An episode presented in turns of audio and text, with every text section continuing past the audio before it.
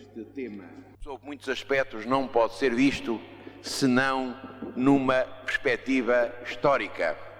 Na realidade, uh, o aparecimento do monoteísmo é um fenómeno histórico que envolve inúmeras conotações uh, de evolução da cultura nas mais variadas vertentes que convergem numa afirmação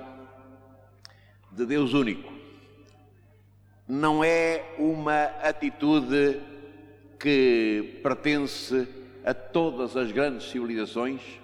Há civilizações que estabelecem formas de convergência diversas desta, eh, embora tendam também para a unidade. Eh, por exemplo, a religião e a cultura e a atitude budista não têm esta dimensão, uh, a verdade é que uh, o comum nestas três religiões monoteístas que vamos referir de uma forma muito breve quanto à atitude inicial é que ela, a interpretação monoteísta é feita do, a partir do homem criado, é feita a partir do homem já existente que se volta para a pergunta como, para quê e porquê, e essa, essas três questões, como, porquê e para quê, é feita, portanto, já pela criatura existente, isto é, pelo homem, e uh, na realidade aparece aqui como tema básico o facto do homem ser um ser completamente diferente no conjunto da natureza face à natureza e dentro dela, a natureza, entende-se, foi criada para o homem, primeira posição do monoteísmo, que é uma posição de uma extraordinária importância contemporânea nos debates sobre a ecologia, nos debates sobre a guerra, nos debates sobre os Estados, em todos esses debates, esta posição é fundamental. O homem está dentro da natureza e é uma, uma e criou para a interpretar, para responder a estas três perguntas fundamentais e cruciantes, como, porquê e para quê, a resposta destes três grupos é Deus. Esta característica, portanto, eh, é aquela característica essencial que nos une. Nós respondemos a esta pergunta como criaturas, essa resposta de criaturas é uma resposta de como, porquê e para quê, e isso pode dar lugar a diversas opiniões, diversas atitudes, e o ponto básico é que há, de algum modo, diferentes atitudes perante ela. Insisto que isto não significa a totalidade do humano, a totalidade, do, a, a posição iluminista, a posição que se desenvolve num processo ateu de entender que a realidade não precisa de explicar. É, é curioso lembrar que um homem é, notabilíssimo, Maimónides, chegou ao ponto de dizer, para mostrar bem que era a atitude da criatura perante o mundo, que até a, a, a matéria podia ser destruída, o mundo podia desaparecer, de tal maneira a sua, a sua atitude é renovadora. Hoje, este pensamento deste filósofo uh, de uma importância fundamental que influenciou São Tomás influenciou muitos, muitos pensadores uh, uh, islâmicos, muitos pensadores de toda a sociedade, a todas as sociedades ocidentais. Porque, portanto, a ideia de um só Deus é um produto de civilização, é uma resposta de civilização, é uma resposta de cultura uh, e encontra, no entanto, diversas interpretações. Uh, todas essas interpretações passam e não podem deixar de passar, de uma maneira ou de outra, por uma figura mediática que é o homem. O homem é a figura mediática que estabelece a relação entre Deus e a própria natureza a própria realidade que o envolve. Volto a dizer que não há uniformidade nas respostas. Estas três religiões têm uma única resposta. O homem é a realidade mediática que interpreta a criação para estas três perguntas: para quê, como e porquê? E é em função desta ideia de Deus que eles dão sentido, dão unidade, dão o seu sentido, dão a sua unidade a estas três perguntas que consistem a essência da a problemática de, do Deus único face àquilo em que o homem se envolve, face à problemática complexa, difícil das relações humanas e aqui intervém um ponto novo. A relação entre os homens. Os homens, ao serem criados, foram criados e, a partir dessa criação,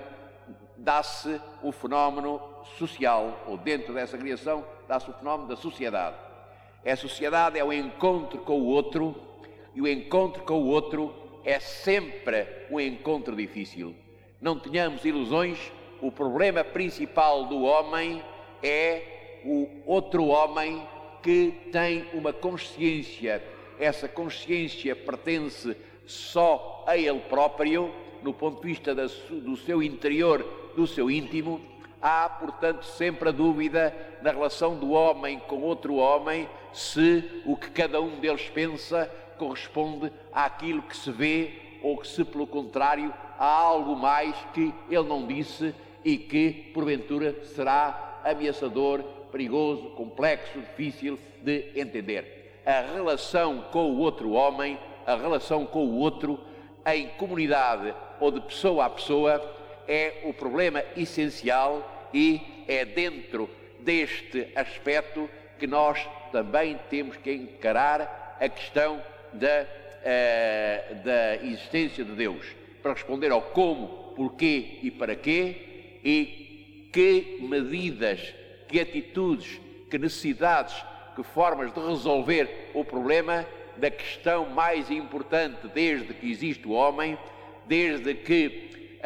uh, o que está expresso desde Abel e Caim, uh, desde os tempos mais remotos, a resposta é a de que a convergência, o amor, é necessariamente mais importante que o ódio e, na realidade, essa questão hoje, no nosso tempo, é posta em causa, é debatida, é confrontada e isto é uma questão extraordinariamente importante. Quer dizer que este problema uma, uma, um só Deus,